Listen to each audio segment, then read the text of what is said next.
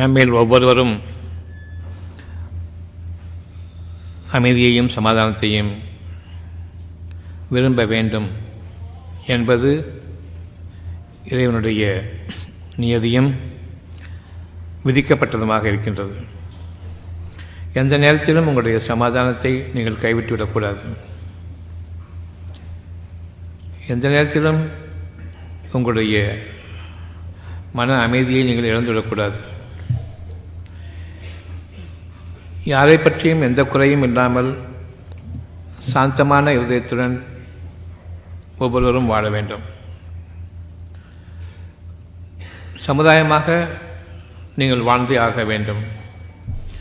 தனித்த மனிதனாக, தனிமைப்பட்டவர்களாக எந்த விதமான மனித சமுதாயமும் உங்களை சுற்றிலும் இல்லாத நிலையில் நீங்கள் வாழ விரும்ப மாட்டீர்கள். நிச்சயமாக உங்களை நான் பெருந்தொகையினராக மனித சமுதாயத்தோடு இணைத்து நெருங்கியவர்களாக அமைத்திருக்கின்றேன் என்ற போதிலும் உங்களிடையே இருக்கக்கூடிய பொறாமையின் காரணமாக எவ்வளவு நெருக்கமாக இருக்கின்றீர்களோ அவ்வளவுக்கு நாம் விரிசல்களை உண்டாக்கி கொண்டு கோபத்திலும் ஆத்திரத்திலும் விரோதிகளாக மாறிக்கொண்டிருக்கின்றோம். இதற்கான கூலி உங்களுடைய சமாதானம் பறிபோகின்றது. சாந்தமான உள்ளம் கலவரங்களுக்கு உள்ளாகின்றது. இந்த மனதில் ஏற்பட்டிருக்கக்கூடிய கலவரங்களும் பொறாமையும் நெருப்புக்குரிய குணங்களாகும். உங்களுடைய வாழ்க்கையை வேதனைக்குள்ளாக்கக்கூடியதாக, மனதில் கஷ்டங்களும் துயரங்களும் நிறைந்ததாக உங்களுக்காக நீங்கள் கொண்டிருக்கக்கூடிய உள்ளத்தின் கேடுகளுக்கு, மனதின் கேடுகளுக்கு இறைவன் வடிவமைத்திருக்கின்றான். உங்களுடைய வாழ்க்கை எந்த திசையை நோக்கி போய்கொண்டிருக்கின்றது என்பதற்கு உங்களுடைய கவலை ஒரு தெளிவான சாட்சியமாகும். கவலை கொண்டிருக்கின்றீர்கள் அல்லது கவலையை மறந்திருக்கின்றீர்கள். இந்த இரண்டுக்கும் இடையே கவலையை மறந்திருப்பது இறைவனுடைய அச்சாட்சியில் உள்ளது. கவலை மீண்டும் நெஞ்சத்தை இறுக்கமாக்குவது நான் சம்பாதித்த தீமைகளிலிருந்து இன்னும் நான் விலகவில்லை என்பதற்கான அந்த அடிப்படையையும் கொண்டிருக்கின்றது. இங்கு இருப்பவர்களில் பல பேருக்கு உடல் வியாதிகளும் வறுமைக்குரிய அந்த கஷ்டங்களும், இந்த உலக வாழ்க்கையில் வசதிகள் குறைக்கப்பட்டு வாழக்கூடிய வாழ்க்கையும், நமக்கும் விசாலமான வாழ்க்கை இல்லையே என்று இயக்கத்தில் வாழக்கூடிய வாழ்க்கையும், ஒவ்வொருவருடைய மனதிலும் வியாதிகளை தோற்றுவிக்கக்கூடிய சுகம் குறைந்த எண்ணங்களாக இருக்கின்றன. மனநிலை, உடல் சுகம், பொருளாதார வசதிகள், இந்த மூன்றையும் நாம் ஒப்பிடும் பொழுது பொருளாதார வசதிகள் குறைவாக இருக்கும் பொழுதும் மனதை பாதிக்கின்றது. உடல் நலம் குன்றிருக்கும் பொழுதும் மனதை பாதிக்கிறது. இந்த மனம் பாதிப்பும் வெளிப்படையான சுகவீனங்கள் அல்லது வறுமை, இந்த இரண்டிலும் நாம் நாளைய வாழ்க்கையை பற்றி இன்று எண்ணம் கொண்டு பிறகு நம்பிக்கை இழந்தவர்களாக கவலை கொள்கின்றோம். இன்றைக்கு உள்ள கஷ்டம் ஓரளவுக்கு இன்று நமக்கு நீக்கப்பட்டு வாழ்விக்கப்பட்டு கொண்டிருக்கின்றோம். நாளைக்கு என்ன செய்வோம் என்பது தெரியாத நிலையில்தான் கஷ்டங்களை அதிகரித்து கொண்டிருக்கின்றோம். உங்களுக்கு நம்பிக்கை இருக்குமானால் நாளைய வாழ்க்கையின் கஷ்டங்கள் நீக்கப்பட்டிருக்கும். அந்த நம்பிக்கை இல்லாத போது என்னுடைய வாழ்நாள் முடிவின் வரைக்கும் அந்த கஷ்டத்தை இன்று நான் சேர்த்து கொண்டு இங்கு அவதிப்பட்டு கொண்டிருக்கின்றேன், எனக்கு விடிவு எப்போது என்று. ஆனால் விடிவு எப்போது என்று நீங்கள் கேட்கும் அதே நிலையிலேயே நான் நாளைய வாழ்க்கையை பற்றிய நம்பிக்கை இழந்துவிட்டேன், எனக்கு இவ்வளவுதான், இதற்கு மேல் எனக்கு திராணி இல்லை. அப்படியென்றால் இனியும் உங்களுக்கு நல்ல வாழ்க்கையை நீங்கள் வாழ வேண்டும் என்று விரும்பிக் கொண்டிருக்கின்றீர்களே, அந்த விருப்பத்தை ஏற்படுத்தியது உங்களுடைய இறைவன் என்பதை அறிந்து கொள்ளுங்கள். உங்களுடைய கவலைகளை தகர்க்கும் விதமாக நீங்கள் கடவுள் ஒருவன் உண்டு என்று ஏற்றுக்கொண்ட பின்னர் உங்களை சோதிப்பதற்காகவே அந்த மனதை இறைவன் அமைத்திருக்கின்றான். அந்த மனதில் தன்னுடைய வாக்குகளை உங்களுக்கு ஒவ்வொரு கவலையின் போதும் தெளிவாக அறிவிக்கக்கூடிய உள்ளத்தையும் அமைத்திருக்கின்றான். உங்களுடைய உள்ளம் உங்களுடைய வாழ்க்கைக்கான ஆன்மாவாக இருக்கின்றது. அடிப்படை உந்துதலாகவும் அழகான வாழ்க்கைக்கான தூண்டுதலாகவும் உங்களுக்கு வாக்களிக்கக்கூடிய ஒரு சுகமான செய்தியாகவும் அந்த உள்ளத்தை ஆன்மாவாக அமைத்திருக்கின்றான். அந்த உள்ளம்தான் உங்களுக்கு கடவுளை பற்றிய எண்ணத்தையும் கொண்டு வருகின்றது. பெரும் கஷ்டத்திற்குண்டாகும் பொழுது, இனியும் தாங்க முடியாது என்ற எண்ணம் வரும்பொழுதெல்லாம் நீங்கள் தாங்கக்கூடிய அந்த சூழ்நிலையை இறைவன் அமைக்கின்றான். தன் மீது உங்களுடைய நம்பிக்கையை அல்லது உங்களுடைய எண்ணத்தை திருப்புகின்றான். உங்களுடைய மனம் நீங்கள் அறிந்திருக்கக்கூடிய வெளிப்படையான அறிவை கொண்டிருக்கின்றது. வெளிப்படையான அறிவு இன்று நிகழ்ந்து கொண்டிருப்பதாக அல்லது இதுவரை நிகழ்ந்ததாக இருக்கும். இந்த வெளிப்படையான அறிவு நேற்றைய நாட்களில், கடந்த நாட்களில், இறந்து போன நாட்களில் உங்களுக்காக நீங்கள் கிடைக்கப்பெற்ற அறிவும் இன்னும் இறந்த காலத்தினுடைய பதிவுகளும் உங்களுக்கு அறிவாக என்றிருக்கின்றன.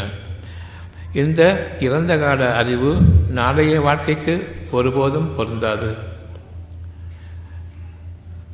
இதனை அறிவிக்கும் விதமாக இறந்த கால அறிவை கொண்டு நீங்கள் இன்றும் உங்களுடைய நன்மைகளை இழந்து கொண்டிருக்கின்றீர்கள். இன்றைக்கு நிகழ்ந்து கொண்டிருக்கிற ஒரு வாழ்க்கை புதிய வாழ்க்கை. புதிய அறிவு வேண்டும். ஒவ்வொரு மூச்சிலும் புது புது வாழ்க்கையாக அமைந்து கொண்டிருக்கின்றது. நேற்றைய வாழ்க்கையினுடைய அறிவை கொண்டு இன்று வாழ முடியாது என்பதை அறிவிப்பதற்காக அந்த கவலை. இதை கொண்டு நீங்கள் விமோச்சனம் பெற முடியாது என்பதை அறிவிப்பதற்காக அந்த கவலை. கவலை வரும்பொழுது நாம் அந்த க்ஷணமே அறிய வேண்டியது, உணர வேண்டியது, நான் கடந்த கால வாழ்க்கையில், இறந்த கால வாழ்க்கையில் சவக்கிடங்குக்குள் வாழ்ந்து கொண்டிருக்கின்றேன் என் அறிவை கொண்டு என்பதை நம்பிக்கை கொள்ள வேண்டும். உங்களுடைய அறிவுதான் உங்களுடைய வாழ்க்கைக்கு பிரதானம் என்பது உங்களுடைய எண்ணமாக இருக்குமானால், அதில் நாம் உண்மையாளர்களாகவும் இருப்பமையானால் உங்களுடைய கவலையை நீக்கிக் கொள்ளுங்கள். காரணம், அறிவுக்கு காரணமே நன்றாக வாழ வேண்டும் என்பதுதான் அடிப்படை. அந்த அறிவு என்னிடம் இருக்கிறது என்று கூறும்பொழுது கவலை எங்கிருந்து வந்தது என்பதை கவனியுங்கள்.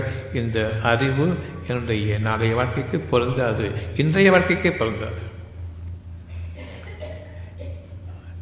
இப்பொழுது எனக்கு நல்லறிவு வேண்டும், பொது அறிவு கூடாது.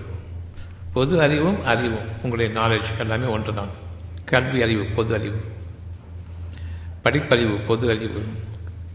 நிகழும் நிகழ்ச்சிகளை கொண்டு நாம் அறிந்து வைத்திருக்கக்கூடியது அவ்வளவும் பெரும் நஷ்டங்களும் வேதனைகளும் முழக்கங்களும் அரசியல்களும் ஓடங்களும் இவைதான் நான் கேட்டுக்கொண்டிருக்கின்றன. கலவரங்களும் போராட்டங்களும் அதில் அழிவுகளும் பேரழிவுகளும் இரத்தம் சிந்துதலும் பகைமை பாராட்டுவதும் வெறுப்புணர்ச்சியை கொண்டு வாழ்வதும், யார் கூட்டம் பெரிதோ அந்த கூட்டம் சிறுபான்மையினர் அழிப்பதும், சிறுபான்மையினர் தங்களுக்கு எதுவுமே ஆகாது என்று, ஆகவில்லை என்றும், நாம் வாழ முடியாது என்றும் தாழ்த்தப்பட்டவர்களாக தாழ்மையுடையவர்களாக தங்களை தாங்களை இழிவாக்கி கொண்டு வாழ்வதும், அதிகப்படியாக கொண்டிருப்பவர்கள் பெருமை கொண்டு வாழ்வதும் ஒருவருக்கொருவர் இது மாற்றமாகிக் கொண்டிருக்கிற நிகழ்ச்சிகளாக அழிவும் வேதனையும் கஷ்டமும் துன்பமும் அரற்றலும் ஓடங்களும் இதுதான் நம்முடைய வாழ்க்கையாக இன்று அமைந்து கொண்டிருக்கின்றது. ஆனால் நாம் விரும்புவது அமைதி. இந்த அமைதியை யார் விரும்புகின்றோமோ அவர்களுக்கு பொது அறிவு நீக்கப்பட்டு கஷ்டங்களும் வேதனைகளும் கூடிய கலவரங்களும் பெரும் போராட்டங்களும் கலகங்களும் கொலையை விடக்கூடியதாக, நமக்கு எப்பொழுது நம்முடைய கேடு வருமோ என்று பயந்த நிலையில் வாழ்ந்து கொண்டிருக்கக்கூடிய இந்த அமைதிக்கு புறம்பான வாழ்க்கையை யார் அந்த சமுதாயத்தை ஓட்டுகின்றார்களோ, அதனை யார் படித்து கொண்டும் கேட்டுக்கொண்டும் வாழ்க்கை என்றால் இப்படித்தான் இருக்கும் என்று தத்துவம் பேசிக்கொண்டும் அதே நேரத்தில் இந்த அமைதி பூங்காவாக வாழ வேண்டும், பூங்காவனத்தில் வாழ வேண்டும் என்ற அந்த ஒரு உணர்வை கொண்டு நாம் வாழ்வதற்கு தவறியவர்களாக, அதனை வேண்டாதவர்களாக, அதனை வேண்டி விரும்பாதவர்களாக வாழ்ந்து கொண்டிருக்கின்றோமே.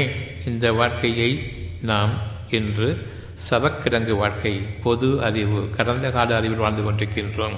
அறிவுதான் வாழ்க்கையினுடைய அமைப்பை சீராக்குகின்றது என்பது இருக்கும் பொழுது செத்த கால வாழ்க்கையினுடைய அறிவு நம்முடைய வாழ்க்கையை சிதைத்து கொண்டிருக்கும் என்பதை நாம் இன்று தெளிவாக அறிந்து கொண்டிருக்கின்றோம். நடைமுறை வாழ்க்கையில் நிகழ்ந்து கொண்ட நிகழ்ச்சிகள் இருந்து நாம் அறிந்து கொண்டிருக்கின்றோம். இந்த அறிவு ஒரு பக்கம் நம்முடைய அழிவின் பாதையை நோக்கி சென்று கொண்டிருக்கிற பாதையை தெளிவாக காண்பிக்கும் பொழுது உங்களுடைய உள்ளம் இறைவனுடைய அனுமதியை கொண்டு அந்த ஆன்மா அறிவிக்கிறது இந்த நிகழ்ச்சிகள் நிகழக்கூடாது. எந்த நேரத்திலும் கலகங்களிலும் கலவரங்களிலும் நாமும் பாதிக்கப்படுவோம்.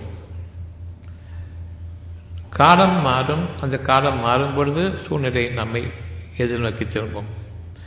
நாம் அதனை நம்புகின்றோமோ நம்பவில்லையோ சத்தியம் நமக்கு விளக்கொண்டிருக்கின்றது. முற்பகல் செய்வது பிற்பகல் விளையும் என்பதை சத்தியமாக அறிந்திருந்தும் அதை பற்றி கவனிக்காதவர்களாக இருக்கின்றோம். என்னுடைய கர்ம வினை என்று நான் கூறிக்கொண்டிருக்கின்றேன். அதனையும் தத்துவமாக பேசிக்கொண்டிருக்கின்றேனே தவிர உள்ளத்தில் ஏற்று நான் திருந்தி வாழ்வோனாக இல்லை. காலம் நிச்சயமாக ஒவ்வொருவருக்கும் அவருடைய செயலுக்கு கூலியாக வர இருக்கிறது என்பதை தெரிந்திருந்தும் வந்தால் பார்த்து கொள்ளலாம் என்றிருக்கின்றேன். அந்த அளவுக்கு மெத்தனமாக, அந்த அளவுக்கு நான் என்னுடைய உணர்வுகளை மதிக்காதவனாக, உணர்ச்சிகளில் என்றிருக்கக்கூடிய துன்பங்கள் தான் துன்பங்கள், என்றிருக்கக்கூடிய இன்பங்கள் தான் இன்பங்கள் என்று வாழ்ந்து கொண்டிருக்கின்றேன். இன்பங்களில் வாழ விரும்புகின்றோம் பொருள்களின் அடிப்படையில். நீங்கள் அமைதியில் வாழுங்கள் என்றென்றும். அது மனநிலை. மனநிலையை நீங்கள் கவனிக்கும் பொழுது மனநிலையானது அடுத்தது என்ன என்பதை யோசிக்கக்கூடியதாக இருக்கின்றது. அடுத்தது நம்முடைய வாழ்க்கை என்ன என்பதை யோசிக்கக்கூடியதாக இருக்கின்றது. இன்று பெரும் செல்வத்திலும் துன்பங்களே தீண்டாத நிலையில் வாழ்ந்து கொண்டிருக்கும் பொழுது நாம் என்றென்றைக்குமே எப்படித்தான் வாழ்வோம் என்று எண்ணுகின்றோம்.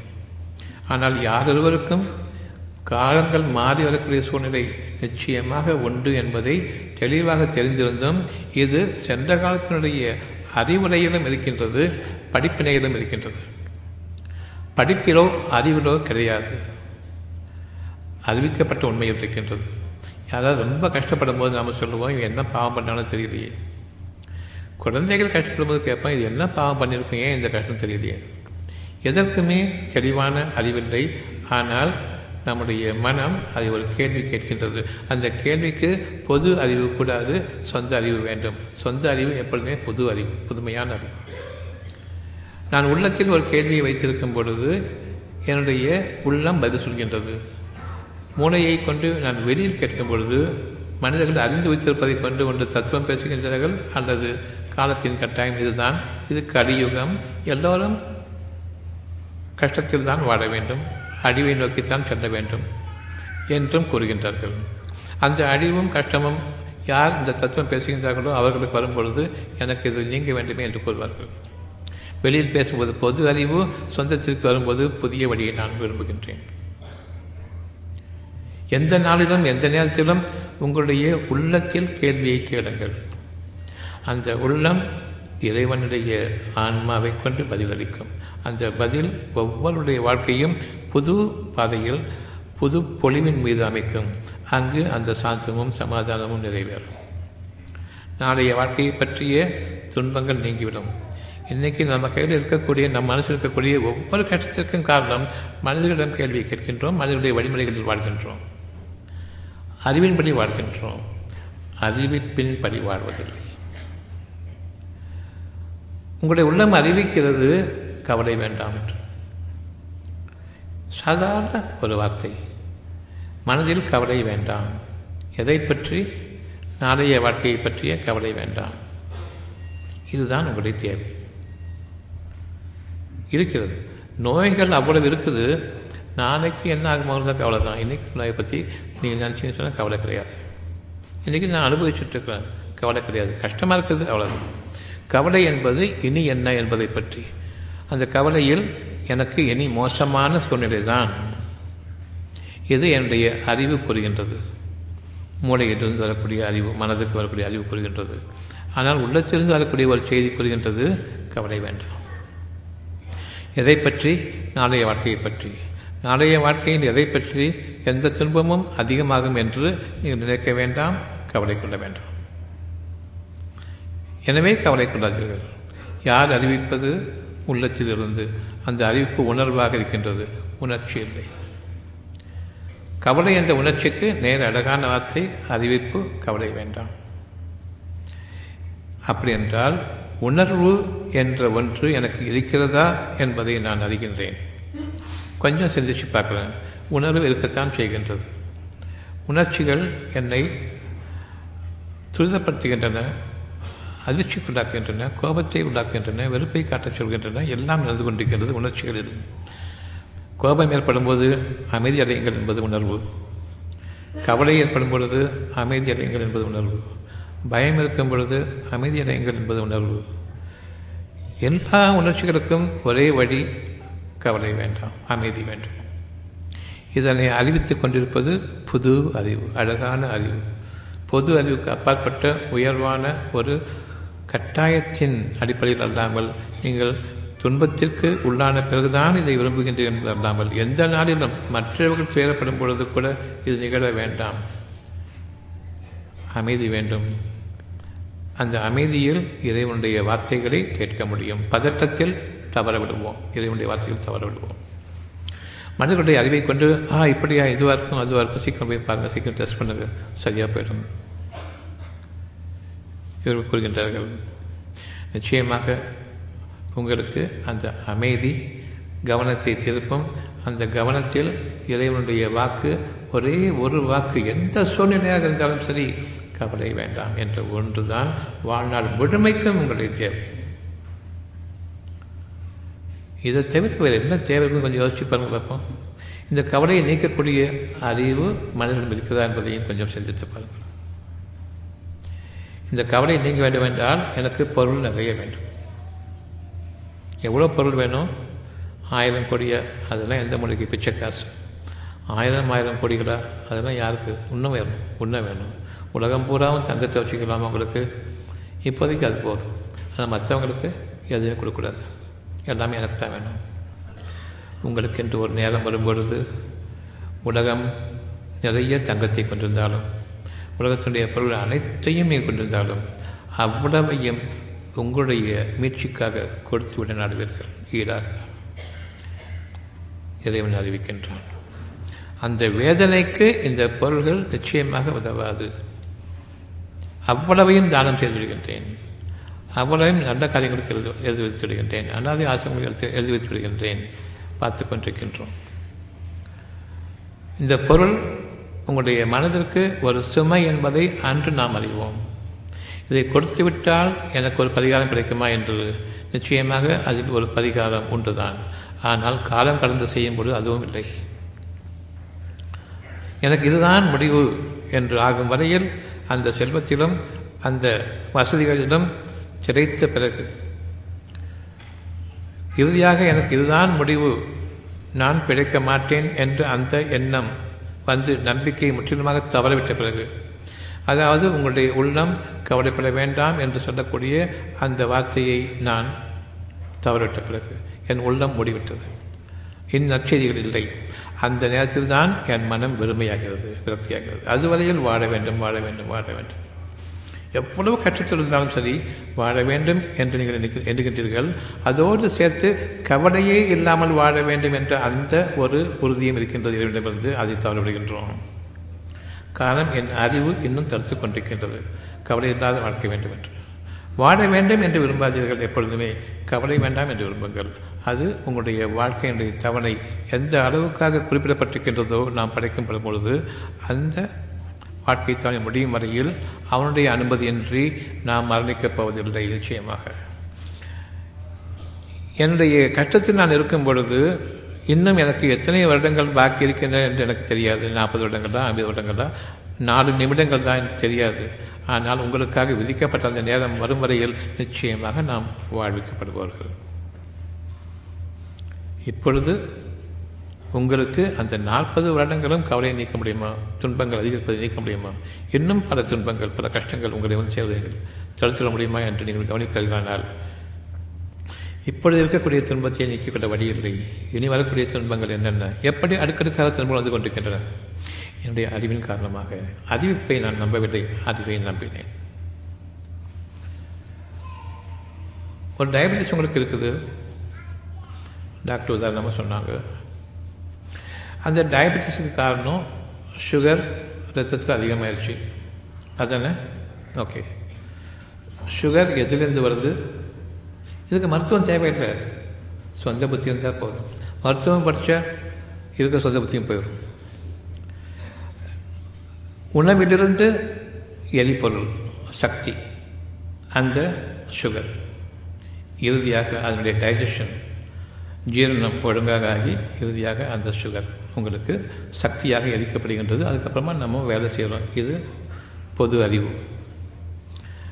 உங்களுடைய இன்சுலின் அந்த உணவை சீர்தூக்கி பார்த்து அதிலிருந்து வரக்கூடிய அந்த சுகர் உங்களுக்கு நன்மையானதா தீமையானதா என்பதை பார்க்கிறது. நன்மையானதாக இருக்கும் பொழுது இன்சுலின் சுரக்கின்றது. அந்த உணவு முறைகேடாக ஜீரணிக்கப்பட்டு அதிலிருந்து வரக்கூடிய முறைகேடான அந்த சக்தியானது கெட்ட சக்தியாக இருக்கின்றது. அதனை அந்த பேங்க்ரியாஸ் உங்களுடைய கணையம் சீர்தூக்கி பார்த்து இதற்கு நிச்சயமாக அனுமதி இல்லை, இது வெளியேற்றப்பட வேண்டும். இரத்தத்தில் கலக்குது, இன்சுலின் இல்லை. இப்போ இரத்தத்தில் பார்த்தா சுகர் அதிகமாக இருக்குது. காரணம் கெட்ட சுகர். கொலஸ்ட்ராலை பார்த்தீங்கன்னு சொன்னால் அவங்க நல்ல கொலஸ்ட்ரால் சொல்லுவாங்க, கெட்ட கொலஸ்ட்ரால் சொல்லுவாங்க. கெட்ட கொழுப்பு இருக்குது, நல்ல கொழுப்பு இருக்குது. அதே மாதிரி எல்லாத்துக்கும் நல்லது கெட்டது இருக்குது. ஆனால் இந்த சுகரில் நல்ல சுகர் கெட்ட சுகர் பிரித்து பார்க்கறதுக்கு அறிவு இல்லை, அதுக்கு தெரியாது. ஆக மொத்தத்தில் ஜாஸ்தியாக இருக்குது யூரினில் சுகர் ஜாஸ்தியாக இருக்குது, பிளட்லேயும் சுகர் ஜாஸ்தியாக இருக்குது. யூரினில் அந்த சுகர் வருது. யூரினில் கழிவுகள் இருக்குமா, உணவு சத்து இருக்குமா? உங்களுடைய கிட்னி 100க்கு 100 அழகாக இயங்கிக் கொண்டிருக்கின்றது. டெஸ்ட்லேயும் பார்த்தாச்சு, யூரினில் கிட்னியில் எந்த விதமான படுதும் கிடையாது, பாதிப்பும் கிடையாது. இப்போது அந்த கிட்னி 100க்கு 100 அதனுடைய தன்மையில் இயங்கிக் கொண்டிருக்கின்றது. இரத்தத்தில் இருக்கக்கூடிய கழிவுகளை மட்டும் நீக்க வேண்டும். இது சிலர்களுடைய வேலை. என்னுடைய கிட்னி 100க்கு 100 ஒழுங்காக இயங்கிக் கொண்டிருக்குதுன்னு சர்டிஃபிகேட் வந்ததுக்கு அப்புறமா வந்து டாக்டர்கிட்டேருந்து அங்கே இருக்கக்கூடிய அந்த சுகர் கெட்ட சுகரா, கழிவா, அல்லது உணவின் ஊட்டச்சத்தான நல்ல சுகரா, இதுக்கு டாக்டர் அறிவு பொருந்தாது. பொது அறிவு கூறும், என்னுடைய கிட்னி சிறுநீரகங்கள் சிறப்பாக இயங்கிக் கொண்டிருக்கும் பொழுது எந்த விதமான பழுதும் இல்லை, அதில் இருக்கக்கூடிய அந்த ஒவ்வொரு கெமிக்கலும் கழிவு உடலுக்கு ஒவ்வாதது நீக்கப்பட வேண்டியது, உடலை விட்டும் சுத்திகரிக்கப்பட்டு இரத்தம் தூய்மையாக்கப்பட்டு அதற்குரிய அந்த சுகரானது நீக்கப்பட்டு விட்டது. இது நல்லதா கெட்டதா? மருத்துவ அறிவு ஒரு தரித்திரம், அது உதவாது. சொந்த அறிவு. சிறுநீரகங்களுடைய வேலை கழிவுகளை நீக்குவது, சிறுநீரகங்கள் பாதிப்பே கிடையாது. இப்பொழுது அங்கே சுகர் இருந்தால் அது கழிவாக ஊட்டச்சத்தார். இதனை இவர்கள் டயபெட்டிஸ் என்று கூறுகின்றார்கள். ஆனால் இந்த சுகரானது நீக்கப்பட வேண்டும். அதை இவர்கள் இன்சுலின் கொடுத்து அந்த ஒவ்வொரு செல் அணுக்களுக்கும் செலுத்தி அதனை உபயோகப்படுத்தி செய்கின்றார்கள். இப்பொழுதுதான் நோய் உருவாகின்றது. இதுக்கு பெயர், என்றைக்கு நான் டயபெட்டிஸ் ட்ரீட்மெண்ட் ஆரம்பிச்சேனோ அன்னையிலேருந்து காம்ப்ளிகேஷன்ஸ், புது புது நோய்கள், புது புது வியாதிகள். இவங்க டயபெட்டிக் ஸ்பெஷலிஸ்ட்னு சொல்கிறீங்களே, கேளுங்க போயிட்டு. டயபெட்டிஸை பற்றி அரைகுறையாக தெரிஞ்சுக்கிட்டு அது ஒரு நோயே இல்லை, கண்டிப்பாக அந்த நோய்கள் நீக்கப்பட வேண்டிய ஒரு சூழ்நிலையில் அங்கு இரத்தத்தில் சுகர் அதிகமாக இருக்கிறது, யூரினில் சுகர் அதிகமாக இருக்குது, கிட்னி பர்ஃபெக்டாக 100க்கு 100 ஒழுங்காக இயங்கிக் கொண்டிருக்கின்றது. இந்த சமயத்தில் அது அதனுடைய தன்னுடைய கடமையை செய்து கொண்டிருக்கின்றது. இரத்தத்தில் இருக்கக்கூடிய அசுத்தங்களையும் கழிவுகளையும் நீக்க வேண்டும், நீக்கப்பட்டு கொண்டிருக்கின்றது. கிட்னியில் ஒரு 20% தான் இயங்குது, 30% தான் இயங்குது, கொஞ்சம் பாதிப்படுத்துன்னு சொன்னால் ஓகே, நல்லதும் சேர்ந்து வருது போட்டுன்னு நினைக்கலாம். ஆனால் கிட்னி சிறப்பாக இருக்கப்படுது. இதுக்கு மருத்துவ படிப்பாக வேணும், சொந்த புத்தி வேணுமா? சொந்த புத்தி இல்லாதவன் மருத்துவம் படிப்போம். சொந்த புத்தி இருக்கிறவங்களுக்கு மருத்துவம் தேவையில்லை. இது இறைவழி மருத்துவம். இந்த சுகரை நாம் உபயோகப்படுத்தணுமா? சாக்கடையை அல்லது சாக்கடை யூரின் இருக்கிறத வெளியேற்றப்படுத்த வேணுமா? நம்பிக்கை கொள்ள வேண்டும். இந்த நல்லது வேண்டுமென்றால் கவலை வேண்டாம், பதட்டம் வேண்டாம். சத்தியத்தை தவற விடுவீர்கள், கெட்ட வார்த்தைகள் அதிகமாக கேட்பீர்கள். நன்மையான இறைவன் கூறக்கூடிய அந்த கவலை இல்லாமல் வாடுங்கள் என்ற அந்த வார்த்தையை ஏற்றுக்கொண்டிருந்தால் இந்த அர்த்தம் புரிந்திருக்கும் ஒவ்வொருவருக்கும். நான் எம்பிபிஎஸ் படிக்கும்பொழுது அதில் இருக்கக்கூடிய ஒவ்வொரு வார்த்தையும் தப்பு, ஒவ்வொரு வார்த்தையும் கொலகார வார்த்தைகள். ஒன்றுக்குமே சத்தியமாக எந்த விதமான உண்மையும் கிடையாது. இவர்களால் எந்த ஒரு நோயும் குணப்படுத்த முடியாது. இது எம்பிபிஎஸ் 3ஆம் கிளாஸ் படிக்கும்போது தெரிஞ்சுக்கிட்டது. இன்னும் 3 வருஷம் படிக்க வேண்டியிருக்குது, சனியத்தை படித்து ஆக வேண்டியிருக்குது. ஏன்னு சொன்னால் வீட்டில் அனுப்பிச்சிட்டாங்க, படித்தாகணும். அதன் பிறகும் எம்டியும் படிக்க வேண்டியிருக்குது. இன்னும் என்னென்ன கேடு இருக்குது பார்ப்போம்னு சொல்லிட்டு ஒன்றும் வேலைக்காகாது. அவ்வளவும் வெறும் கதை கதை கதை கதை கற்பனைகள். இது பேர் மெடிசன். நீங்கள் நம்பிக்கை கொள்ள வேண்டும், சொந்த அறிவு வேலை செய்யணும், மனுஷங்களுடைய அறிவு கூடாது. சொந்த அறிவிப்பு என்பது இறைவனின் தரக்கூடிய அறிவிப்பு, எந்தெந்த காலத்திலும் அழகாக வாழக்கூடிய அந்த அறிவிப்பு. இதை பெருமைக்காக நான் கூறவில்லை. 35 வருஷத்தை தாண்டி இன்றைக்கு வரைக்கும் எனக்கும் என் குடும்பத்துக்கும் எந்த மருந்தும் கிடையாது. இவங்களுக்கும் அப்படித்தான். என்னைக்கு எடுத்துக்கிட்டாங்களோ அன்றைக்கி. வாழ்ந்ததை கொண்டல்லாமல் இங்கே உட்கார முடியாது, உட்கார வைக்க மாட்டேன். வாழ்ந்ததுலேருந்து சொல்லுங்கள், உணர்வோடு பேசுங்கள்.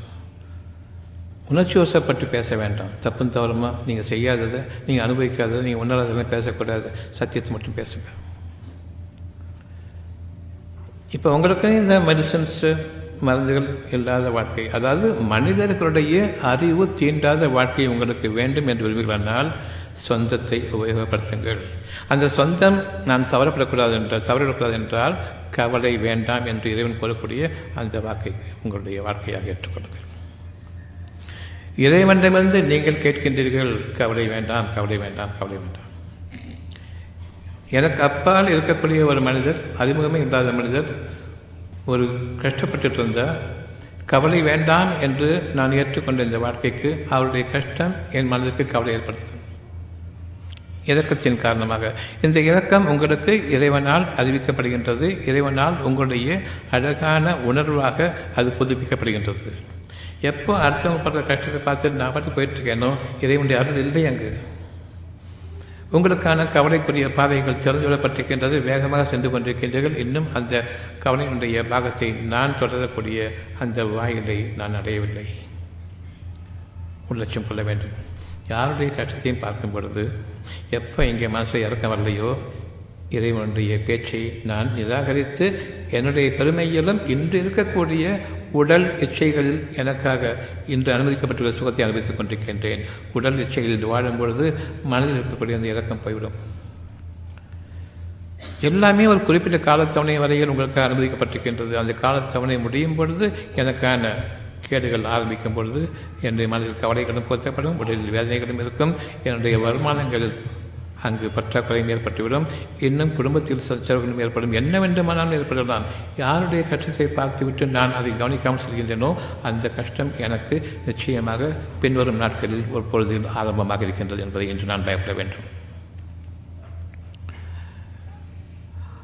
அந்த இறக்க குணம் இல்லாத வரையில் நிச்சயமாக நானும் என் குடும்பத்தினரும் எப்படியோ ஏதோ ஒரு விதத்தில் என்ன என்று தெரியாது பாதிப்புக்குள்ளாக இருக்கின்றோம்.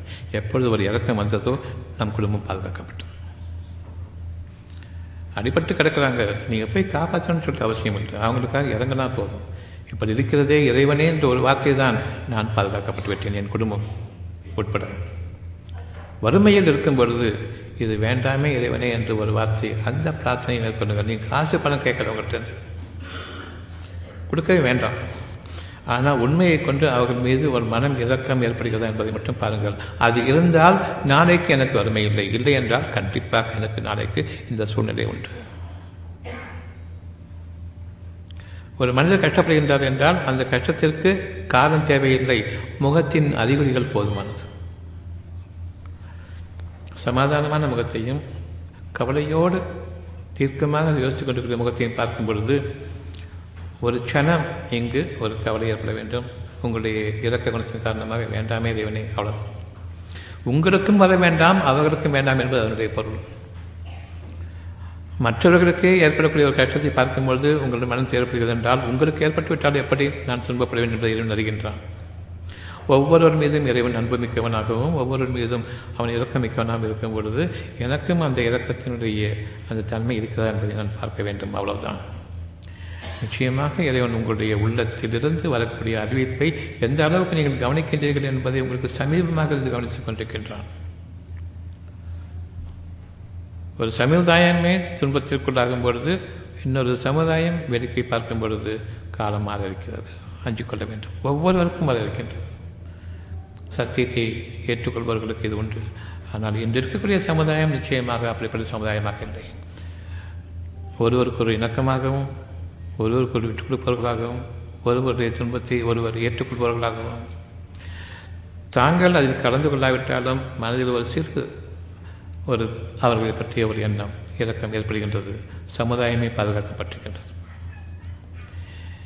இவ்விதமாக நம்முடைய அறிவை கொண்டு வாடும் பொழுதும் இறைவனுடைய அறிவிப்பு கவலை வேண்டாம் என்ற அந்த அறிவிப்பை கொண்டு வாடும் பொழுதும் உங்களுக்கான ஒரு சோதனை காலம். அந்த சோதனை காலம் என்னவென்றால், ஒவ்வொருவருடைய நெஞ்சத்திலும் சின்னதோ பெருசோ கவலை இல்லாமல் இல்லை, ஒவ்வொருவருடைய வருமானத்திலும் ஒரு பெரிய பாதிப்பு இல்லாமல் இல்லை, செல்வச் செழிப்பில் மிகுந்து கொண்டிருந்தாலும் என்று நஷ்டம் ஏற்படுமோ என்று அந்த பயம் இல்லாமல் இல்லை. அறிவிப்பு, நீங்கள் செல்வச் செழிப்பில் வாழ்ந்து கொண்டிருக்கின்றீர்கள் அல்லது பழமையாளியாக இருக்கின்றீர்கள். பழமையாளியாக இருக்கும் பொழுது உங்களுக்கான கவலை நியாயமானது. செல்வச் செழிப்பில் வாழ்ந்து கொண்டிருப்பவர்கள் அவர்கள் மகிழ்ச்சியில் இருப்பதும் நியாயமானது. நன்றாக இருக்கும்போது கவலைப்பட வேண்டிய அவசியம் இல்லை. ஆனாலும் மனித சமுதாயமாக வாழ வைக்கப்பட்டு கொண்டிருக்கும் பொழுது ஏன் உங்களை ஒரு சமுதாயமாக அமைத்திருக்கின்றான் என்றால், பிறருடைய நஷ்டங்கள் உங்களுக்கும் வர இருக்கின்றது. உங்களுடைய அழகான வாழ்க்கை மாற்றமடைந்து அவர்களுக்கு அந்த நன்மைகள் உரித்ததாக இருக்கின்றது. ஒருவர் மற்றவருக்கு நன்மையை விரும்பக்கூடியவர்களாக இருங்கள். ஒருவர் மற்றவருக்கு கஷ்டத்தை கொடுப்பதாக இருக்க வேண்டாம். வாடகைக்கு வீடுக்கு போகிறோம். உதாரணம், எனக்கு வீடு வாங்குறதுக்கு சக்தி கிடையாது. இன்னொருத்தருக்கு 2-3 வீடு இருக்குது. 3 வீட்டை வாடகைக்கு விடுறாங்க. ஆனால் நான் போகும் பொழுது எனக்கும் என் குடும்பத்தினருக்குமே பத்தாது. வாடகை கொடுத்துட்டு மிச்சத்தை இருக்கிறது தான் நான் அதை வைத்து வாழ்க்கை வாட வேண்டியிருக்குது. இதிலும் அவர்கள் அதிகமாக கொடுக்க வேண்டும் என்று விரும்புகின்றார்கள். இதைவிட அதிகமாக கொடுப்பவர்கள் யார் என்று பார்க்கின்றார்கள். உடனே இவங்க, நீங்கள் காலி பண்ணுங்கள், எனக்கு வேறு ஆள் வருது. இவங்க நடு ரோட்டுக்கு வெளியே வர்றாங்க. கொஞ்சமாவது இரக்கம் இருந்தால், என்கிட்ட 4 வீடு இருந்தால் 3 வீட்டை வித்துடுறேன், அவ்வளோதான், எனக்கு ஒன்று போதும். மற்றவர்களுடைய இரத்தத்தை உறிஞ்சி வாழக்கூடிய வாழ்க்கை வேண்டாம். அவங்களுக்கும் மனைவி இருக்காங்க, குழந்தைகள் இருக்குது. உங்களுக்கும் மனைவி குழந்தைகள் இருக்காங்க. அவங்க செல்வ செழிப்போடு வாழ்ந்துட்டு இருக்காங்க. 4 வீடுகளை வச்சுக்கிட்டு நீங்கள் வாடகைக்கு விட்றீங்க. அங்கே வர்றவங்க ஏழைகளாக இருக்காங்க. அவங்களுடைய பிள்ளைகளும் உங்கள் பிள்ளைகளுடைய வயசு தான். ஏன் இரக்கம் வரவில்லை? இரக்கங்கிறது வராத வரைக்கும் அந்த ஒரு குடும்பம் தாங்கள் தங்களை பற்றி மற்றவர்கள் இறக்கப்படக்கூடிய அந்த சூழ்நிலை ஏற்படும். அதை பற்றிய முன்னறிவிப்பாக அடையாளங்கள் வந்துவிட்டன. கவலை, கவலை, கவலை. எந்த நேரத்தில் ஏதாவது ஒரு சங்கடம் வந்து கொண்டிருக்கின்றது. அதை நான் நிவர்த்தி செய்து கொள்வோனும் இல்லை. பணம் என்ற ஒன்றை வைத்துக்கொண்டு அந்த மிதப்பில் வாழ்ந்து கொண்டிருக்கின்றேன். ஒரு நேரம் வரும், இந்த பணத்தை எல்லாம் கொடுத்து விட்டு எனக்கு நிம்மதி கிடைத்தால் போதும் என்ற அந்த நேரம் வரும். அந்த நேரத்தின் போது உங்களிடமிருந்து எந்த கூலியும், எந்த பதிலும், எந்த விதமான நஷ்டையிலும் ஒப்புக்கொள்ளப்பட மாட்டாது. உங்களுக்கு உதவி செய்யக்கூடிய ஒரு நண்பனும் இருக்க மாட்டான். உங்களுக்கான வேலையை தாமதப்படுத்தப்பட மாட்டாது, லேசாக்கப்படவ மாட்டாது. உங்களுடைய காரியம் முடிக்கப்பட்டதாகிவிட மாட்டாது. நீங்கள் உங்களுக்காக விதிக்கப்பட்ட அந்த காலத்தின் தவணை வரும் வரையில் நீங்கள் வாழ்விக்கப்படுவீர்கள். இந்த உள்ளட்சியம் நமக்கு இருக்க வேண்டும். கருணையும் இரக்கமும் இல்லாத நெஞ்சம் இருக்கும் வரையில் நாம் பெரும் துன்பங்களுக்கு ஆளாக இருக்கின்றோம் என்பதை இன்று நாம் அறிந்து கொள்ள வேண்டும். இது சத்தியம். எனக்கு இன்று கவலை வேண்டாம். உங்கள் மனதில் அவ்வளோ பேருக்கும் இருக்கின்றது. கவலை வேண்டாம். நாளைய வாழ்க்கையை பற்றிய கவலை. எனக்கு அறிவு இருக்கிறது, நாளைய வாழ்க்கைக்கு பொருந்தாது, அதனை நான் இன்று நிவர்த்தி செய்து கொள்ள முடியாது, அதன் காரணமாகத்தான் கவலை. இப்பொழுது கடவுளை என்று திரும்புங்கள், இறைவனை என்று திரும்புங்கள். இறைவனை என்று நீங்கள் திரும்பும் பொழுது அறிவிப்பை நீங்கள் கேட்க இருக்கின்றீர்கள். இந்த விதமாக நீங்கள் செயல்பட வேண்டும். உங்களுடைய செயல்பாடுகளை தன் பொறுப்பில் ஏற்றுக்கொள்கின்றான், உங்களை வழிநடத்துகின்றான். உங்களுடைய பேச்சு, உங்களுடைய எண்ணம், உங்களுடைய செயல் அவ்வளவையும் அவன் வழிநடத்துகின்றான். இதுவரை நான் அறிவை கொண்டு மனிதர்களுடைய போக்குகளில் நான் என் வழிமுறைகளை எடுத்துக்கொண்டிருந்தேன். இப்பொழுது உங்களை அவன் வழிநடத்துகின்றான். இறைவனே என்று நீங்கள் அவனுக்கு திரும்பும் பொழுது உங்களுடைய கஷ்டங்கள் உங்களை விட்டு நீங்குவதை பார்க்கின்றீர்கள். முதலில் மனவேதனை நீங்கிவிடும். நான் என் இறைவனால் வழி நடத்தப்பட்டு கொண்டிருக்கின்றேன் என்பதற்கு அது தெளிவான அடையாளம். இப்பொழுது இன்னும் அதிகமாக இறைவனை உள்ளட்சத்தோடு நினைவு கொள்ளுங்கள். இதற்கு பெயர் பயபக்தி. பயபக்தி இல்லாத ஒருவர் கூட இந்த வாழ்க்கையில் சிறப்பாக வாழ்ந்துவிட முடியும் என்று ஒருபோதும் மனக்கணக்கு போட வேண்டாம். பயபக்தி அவசியம். கவலை வேண்டாம் என்று கூறும்பொழுது அதனை ஈர்க்கக்கூடிய சக்தி எப்பொழுது இருக்கவென்றால் மற்றவருடைய வேதனையை பார்த்து எப்பொழுது இறக்கப்படுகின்றோமோ அப்பொழுது தான். நான் இதுவரையில் இறக்கப்படாமல் வாழ்ந்துவிட்டேன். உங்களுக்கான காலத்தவணை ஒரு பெரும் கஷ்டத்தோடு வருகின்றது. அது ஒரு சமுதாயத்தை அந்த கஷ்டம் பாதிக்கிறது. பொதுவாகவே ஒரு சமுதாயம் ஒட்டுமொத்தமாக அங்கு பாதிக்கப்படுகின்றார்கள். இவ்விதமாக இருக்கும் பொழுது மற்ற மனிதர்களுக்கு யார் கவலைப்படுகின்றார்களோ அவர்களை பற்றி, இறக்கப்படுகின்ற அவர்களை பற்றி இவ்வளவும் பொருந்தும். இதுவரைக்கும் சொன்ன அவ்வளவும் பொருந்தும். நல்லறிவு ஒன்று. மருத்துவ படிப்பு படிக்கும் பொழுது பொது அறிவை ஏற்றுக்கொள்ளவில்லை, மருத்துவ அறிவை ஏற்றுக்கொள்ளவில்லை. எங்கு யாரும் கஷ்டப்பட வேண்டாம் என்ற அந்த உணர்வுக்கு இந்த மருத்துவத்தில் பதில் இல்லை என்பதை அறிவிப்பவன் இறைவன். அந்த அறிவிப்போடு நல்லறிவையும் காரண காரியங்களையும் சேர்த்து ஏன் ஒரு நோய் குணமாக்க முடியாது, ஏன் ஒரு நோய்க்காக நீங்கள் சுகமளிக்கக்கூடிய அந்த முயற்சி ஈடுபடும் பொழுது இன்னும் பல நோய்கள் காம்ப்ளிகேஷன்ஸையும் ஏற்படுகின்றன. உங்களுடைய மருந்துகளுக்கு பக்க விளைவுகள் ஏன் ஏற்படுகின்றன, ஏன் புதிய புதிய நோய்கள் உருவாகின்றன.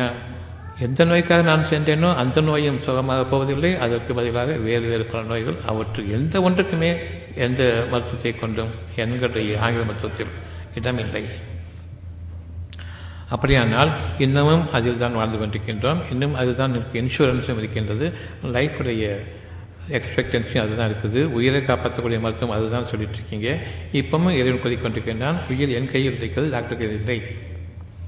இறுதியாக டாக்டர்கள் உங்களுக்கு சொல்வார்கள், எங்களை நம்பாதீர்கள், நாங்கள் முடிந்தவரை பார்த்து விட்டோம், உயிர் பிழைப்பது எங்களுக்கு தெரியாது, உங்கள் கடவுளை வேண்டிக் கொடுங்கள் என்று கூறுவார்கள். அவற்றை பர்மிஷன் வாங்கிட்டு இப்போ கடவுள்கிட்ட போகும்போது கடவுள்கிட்ட பதில் கிடையாது, உள்ள மூடப்பட்டதாகிவிட்டது.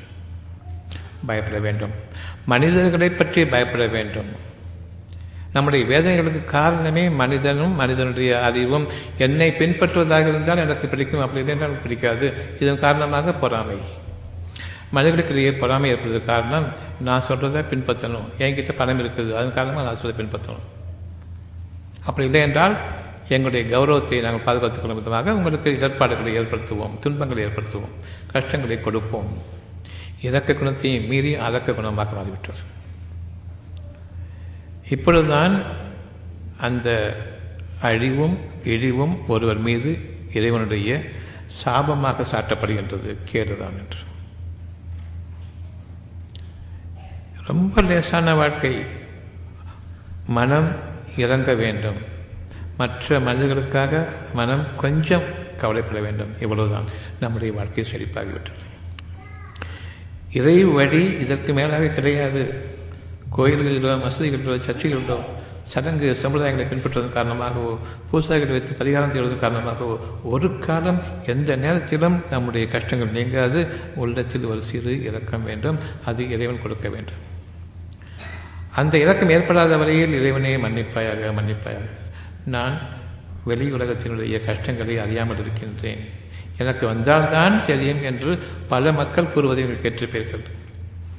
அவங்கவுங்களுக்கு வந்தால் தான் கஷ்டம் புரியும்னு சொல்லிட்டு அப்படிப்பட்ட சூழ்நிலையும் கூட என்னுடைய மனம் அதன் பக்கம் செல்லவில்லை. அதனுடைய உண்மையை உணர்வதற்காக நான் என்னிடம் இருக்கக்கூடிய அந்த உணர்வு ஏன் என்னிடம் இல்லை என்று இறைவனிடம் பாதுகாப்பும் தேடவில்லை, அவனிடம் நான் மன்னிப்பும் கேட்கவில்லை. ஒருவருடைய கஷ்டத்தை பார்க்கும் பொழுது எனக்கு மன்னிப்பு என்ற குணம் எனக்கு வர வேண்டும். காரணம், எனக்கு அந்த கஷ்டத்தை உணர முடியவில்லை. அவங்களுடைய கஷ்டம் அவர்களுக்கு நான் நன்றாக இருக்கின்றேன், சென்று கொண்டிருக்கின்றேன், என் இறைவனை பாவத்தை மன்னித்துவிடு.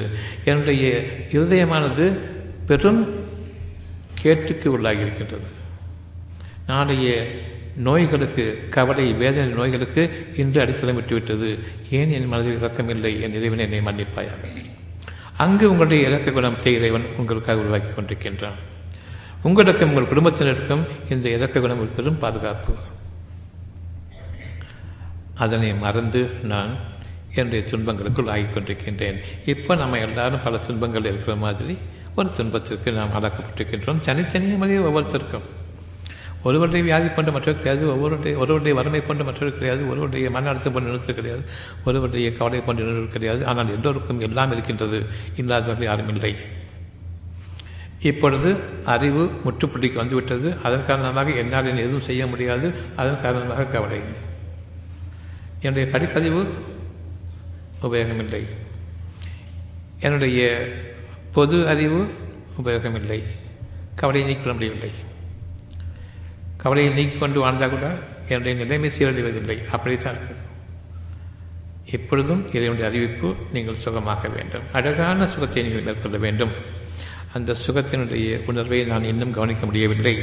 ஆனால் இப்பொழுது உங்களுக்கு அறிவிக்கப்பட்டு கொண்டிருக்கின்றது. அந்த சுகம் எப்பொழுது ஆரம்பமாகிறது என்றால் மற்றவர்களுடைய பாதிப்பு உங்களுக்கு மன இலக்கத்தையும் கவலையும் ஏற்படுத்த வேண்டும். அது இயற்கையாக தோன்றாத வரையில் நிச்சயமாக நான் செயற்கையாக ஏற்படுத்தி கொண்ட வாழ்க்கையில் வாழ்ந்து கொண்டிருக்கின்றேன். இயற்கையோடு நான் வாழவில்லை, மனம் இறங்கவில்லை. அந்த இரக்கம் இயற்கையினுடைய பிரதானம், மனிதனுடைய இயற்கையுடைய பிரதானம். அதனை நான் மேற்கொள்ளாத வரையில் நிச்சயமாக நான் என் துன்பத்திலிருந்து மீள்போன் இல்லை. எப்பொழுது இறைவன் கூறுகின்றான், உங்களுக்கு அந்த இறக்க குணம் நிச்சயமாக ஏற்படும். பொறுமையை மேற்கொள்ளுங்கள்.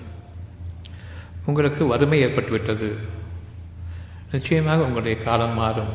பொறுமையை மேற்கொள்ளுங்கள். நான் சொல்லக்கூடிய அறிவிப்பை ஏற்று உங்களுடைய இயற்கை உங்களை இயக்க வேண்டும். ஆக உங்களுடைய அறிவை கொண்டு அவசரப்படாதீர்கள், பொறுமை மேற்கொள்ளுங்கள். என் அறிவைப்புக் கொண்டு நீங்கள் வழிநடத்தப்படுவீர்கள். அந்த நாளிலிருந்து உங்களுடைய கவலை உங்களை விட்டு நீங்கிக் கொண்டிருக்கும். உங்களுடைய அறிவு தலைப்பட்டுவிடும், அறிவிப்பு மேலோங்கும்.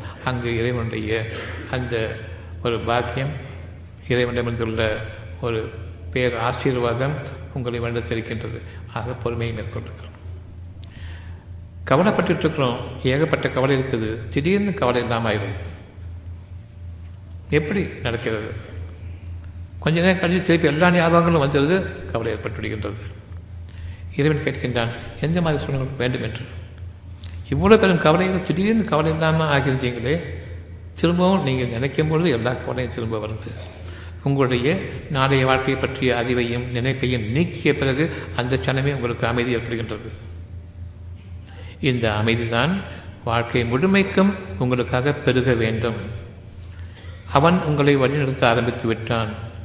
அறிவிப்பின் பக்கம் நீங்கள் திரும்புவீர்கள். உள்ளம் அறிவிக்கக்கூடிய சுகமான அறிவிப்பில் நீங்கள் திரும்புகின்றீர்கள். உங்களுக்கு மனித குணம் படைக்கப்படுகின்றது. பிறகு நீங்கள் மனிதனாக மாறுவீர்கள். மனிதர்களை நிச்சயமாக இறைவன் வேதனைப்படுத்துவதாக இல்லை, குற்றவாளிகளை வேதனைப்படுத்துகின்றான். இரக்கம் என்ற ஒன்று இருக்கும் பொழுது நான் குற்றவாளி இல்லை, இரக்கம் என்ற ஒன்று இல்லாத பொழுது நிச்சயமாக நான் குற்றவாளி. இறைவனுடைய பார்வையில் பொறுமையை மேற்கொள்ளுங்கள். உங்களுடைய குடும்பம் பெரும் நஷ்டத்துக்குள்ளாக இருக்கின்றது, பொறுமையை மேற்கொள்ளுங்கள், அவசரப்படாதீர்கள். நாளைய வாழ்க்கை வரையில் அவசரப்பட்டு உங்களுடைய வாழ்க்கையை நீங்கள் எடுத்துக்கொண்டு போய் ஒன்றுமே ஆகாது, எனக்கு இப்படித்தான் காலம் முடிந்துவிட்டது என்று நீங்கள் நினைக்க வேண்டாம். காரணம், நீங்கள் சுகமடையுங்கள், காலம் மாற வேண்டும் என்று அறிவித்துக் கொண்டிருக்கும் இறைவன் தான். அறிவிப்பை நீங்கள் கவனியுங்கள், அறிவை நீங்கள் மூடிவிடுங்கள். அறிவை உபயோகப்படுத்தும் பொழுது கவலையும் கலவரமும். பொறுமையை ஏற்கொள்ளும் பொழுது அறிவிப்பின் மீது ஏற்கனவே வழிநடத்தப்பட்டுவிட்டீர்கள். உங்களுடைய கவலையும் உங்களுடைய பயம் நீங்கிக் கொண்டிருக்கின்றது. என்னுடைய பாவத்தின் காரணமாக கவலை எனக்கான பனிஷ்மெண்ட்டாக, ஒரு தண்டனையாக, ஒரு சோதனையாக கொடுக்கப்பட்டிருக்கின்றது. குறித்த காலம் வரையில் இந்த காலத்தில் மனம் போராடக்கூடாது, மனம் ஒரு போராட்டக்குலமாக ஆகிவிடக்கூடாது. பொறுமையை மேற்கொள்ள வேண்டும். கஷ்டத்தின் போதெல்லாம் என் இறைவனுடைய அறிவிப்பை நான் முதலில் கேட்க வேண்டும், கவலை வேண்டாம். முதல் அறிவிப்பு கவலை வேண்டாம் என்பதுதான். அப்படின்னா என்ன செய்வது? நான் தான் வழிநடத்தப் போகின்றேன் உங்களுடைய இதயத்தை, கவலை வேண்டாம். இந்த அறிவு இருக்கும் வரையில் அது என்னை முந்தி செலுத்தூண்டும் இன்னும் கவலையின் பக்கம். கவலை இருக்கும் பொழுதுதான் நாளைய வாழ்க்கையை நீங்கள் இன்று கொண்டு வருபவர்கள் இல்லை. நாளைய வாழ்க்கையை நாளை தான் நிகழ வேண்டும், இன்று நிகழாது. என் வாழ்க்கை முழுமைக்கும் ஒட்டுமொத்தமாக இப்படித்தான் நிகழும் என்று நான் எண்ணிக்கொண்டிருக்கின்றேன். இது கற்பனை அல்லாமல் வேறு என்ன? உங்களுடைய பெருமை, அறிவு என்ற பெருமை இதுவரைக்கும் சீரழிந்தது பற்றாது, இனியும் சீரழிய வேண்டும். நாளைய வாழ்க்கையில் கவலை ஏற்படும். இன்றைக்கி நீங்கள் நாளைய வாழ்க்கையை கொண்டு வரீங்களே, நாளைய வாழ்க்கை நாளைக்கு தானே விடியணும். இன்றைக்கி யார் கவலை சொன்னது? இன்றைக்கி இருக்கிற சுகத்தை கொண்டு இது இறைவன் கொடுத்தது தான் என்று நேற்று இன்றைய நாளை பற்றி கவலைப்பட்டுக்கிறேன். ஆனால் அப்படிப்பட்ட கவலை பற்றி சூழ்நிலை இன்றைக்கி நாளைய வாழ்க்கை பற்றி கவலைப்பட்டுருக்கேன். நாளைக்கும் இதே மாதிரி தான் உங்களுக்கு சுகமான வாழ்க்கை அமையப் போகிறது. ஏன் சிந்தித்து பார்க்க முடியவில்லை? பொது அறிவு கூடாது, கல்வி அறிவு கூடாது, உலக மக்களுடைய அறிவு கூடாது. சொந்த அறிவும் புது வாழ்க்கைக்கான புது ஞானங்களும் அறிவிப்பை கொண்டு அவன் வழிநிறுத்தும் பொழுது நான் கற்றுக்கொண்டிருக்கின்றேன். என் இறைவன் எனக்கு வழிநிறுத்திக் கொண்டிருக்கின்றான். என்னுடைய வழியில் கெட்ட வழிகள், மற்றவருடைய வாழ்க்கையை பறித்து வாழ்வது என்னுடைய வழியாக இருக்கின்றது. இப்படியாக ஒருவர் மற்றவரை பறித்து வாழக்கூடிய வாழ்க்கையை, மற்றவர்களுக்கு துன்பமடைத்து நான் சுகமாக வாழ வேண்டும் என்ற வாழ்க்கையைத்தான் வாழ்ந்து கொண்டிருக்கின்றோம். மற்றவர்களுடைய வாழ்க்கையை பார்த்து கொண்டிருக்கும் வரையில் என் வாழ்க்கை கிடையாது. மற்றவர்களுக்கு அவர்களுடைய சுகபோகங்களை பார்த்து கொண்டிருக்கும் பொழுது நான் எனக்கு கொடுக்கப்பட்ட அந்த வாழ்க்கையை இழக்கின்றேன். உங்களுடைய வாழ்க்கையில் நீங்கள் வாழும் பொழுது மற்றவர்களுக்கும் நீங்கள் உதவி செய்வீர்கள். மற்றவருடைய வாழ்க்கையை பார்க்கும் பொழுது உங்களிடம் ஏகப்பட்டவை இருந்த போதிலும் அதை கொஞ்சம் கூட நன்றி செலுத்தாமல் இன்னும் மற்றவர்களிடமிருந்து அபகரிக்க வேண்டும் என்று அந்த வாழ்க்கையில் உங்களுடைய வியாபாரம், தொழில் முறைகள், எந்த விதமான தொழிலாக இருந்தாலும் சரி, நன்மையை பதிக்கிக் கொள்ள வேண்டும். உங்களுக்கிடையே இருக்கக்கூடிய துரோகங்களும் விரோதங்களும் என்னவென்றால், பணம் சம்பாதிக்க வேண்டும் என்ற அந்த அருளை விட்டுவிட்டு, இரக்கத்தை சம்பாதிக்க வேண்டும் என்ற அருளை விட்டுவிட்டு பணம் சம்பாதிக்க வேண்டும் என்று இருக்கும் பொழுது குறைவாக கொடுத்து அதிகமாக லாபம் பெற வேண்டும். இதுதான். நான் ஒரு டாக்டராக இருக்கேன், குணப்படுத்த முடியாதுன்னு தெரியும். அவன் உயிரோடு விளையாடுறேன். அவங்க விரும்பி வந்தது கிடையாது, நான் விரும்புகிற பணம் இருக்குது, அவ்வளோதான். Corporate business. உங்கள்கிட்ட பணம் இல்லைன்னு சொன்னால் தர்மாஸ்பத்திரிக்கு போங்கன்னு சொல்லணும். பணம் இருந்தால் கொடுத்துட்டு உங்களுக்கு என்ன கொடுத்தீங்களோ அதுக்குரிய வேதனைகளை அதிகமாக புது பல நோய்களை வாங்கிக்கிட்டு வீட்டுக்கு போங்க. இதுதான் வாழ்க்கை. எப்படி நாம் இந்த வாழ்க்கையை தேர்ந்தெடுத்து கொண்டோம்? மற்றவர்களுக்கு குறைவாக கொடுத்து அதிகமாக லாபம் பெற வேண்டும். கடைக்காரங்க இருக்காங்க, வாடிக்கையாளர் போகும்போது நான் குறைச்சி கொடுத்து நல்ல பொருளை வாங்கிட்டு வரணும்னு நினைப்பாங்க. கடைக்காரர் கெட்ட பொருளை கொடுத்துட்டு அதிகமாக பணம் வாங்கணும்னு நினைப்பாங்க. இதுதான் வியாபாரம். பணம் என்று வரும்பொழுது நம்முடைய குணத்தை தவறிட வேண்டும். இறைவனுக்கு பொருந்தாத குணம். மற்றவர்களை கஷ்டப்படுத்திவிட்டு தான் வாழ வேண்டும். மற்றவர்களுக்கு நஷ்டத்தை ஏற்படுத்திவிட்டு நான் வாழ வேண்டும். மற்றவர்களுக்கு துன்பத்தை கொடுத்துவிட்டு நான் இன்பம் அனுபவிக்க வேண்டும். மற்ற குழந்தைகளும் மற்ற வீடுகளும் எப்பேர் பற்றாலும் சரி, நானும் என் குழந்தைகளும் நல்லா வாழணும். பணத்தை கொண்டு மட்டும்தான் நிச்சயமாக வாழல. வரக்கூடிய அந்த சூழ்நிலை என்னை சூழ்ந்து கொண்டால் நான் அதிலிருந்து என் இறைவனுடைய அறிவிப்பை கேட்டு சமாதானம் அடையாத வரையில் என்னுடைய நாளும் என்னுடைய காலமும் எனக்கு சமாதானமாக பொருந்தக்கூடிய விதத்தில் ஒருபோதும் அமையாது. நீங்கள் விரும்பினாலும் விரும்பாவிட்டாலும் கவலையோடு வாழ்கின்றீர்கள். விரும்பினா கவலை வேண்டான்னு விரும்புகிறோம், இந்த கவலை இருக்குது. கவலை வேண்டான்னு விரும்புகிறோம், கவலை இருக்குது. கவலை போக்கிட விரும்புகிறோம், வழி இல்லை. தடுக்கப்பட்டு விட்டீர்கள். உங்களுடைய அறிவை கொண்டு நீங்கள் வாழ வேண்டிய அந்த வாழ்க்கை தடைப்படுத்தப்பட்டிருக்கின்றது. இனியும் அதிகமாக சம்பாதிக்க வேண்டாம். உங்களுடைய கஷ்டங்களையும் வேதனைகளையும் கவலை நீங்க வேண்டும். நாளைய வாழ்க்கை என்னிடம் இல்லை என்ற அந்த ஒரு சத்தியத்தை உணர வேண்டும். எதிரும் கொடுத்திருக்கக்கூடிய இன்றைக்கு வாழ வைத்துக் கொண்டிருக்கக்கூடிய வாழ்க்கை எப்படி என்று பாருங்கள். நீங்கள் வாழ்ந்து கொண்டிருக்கின்றீர்களா? இன்றைய வாழ்க்கையை பற்றிய கவலை கிடையாது, நாளைய வாழ்க்கையை பற்றி தான் கவலை. ஒவ்வொரு நாளும் அப்படித்தான். நாளைக்கு என்ன நடக்குமோ.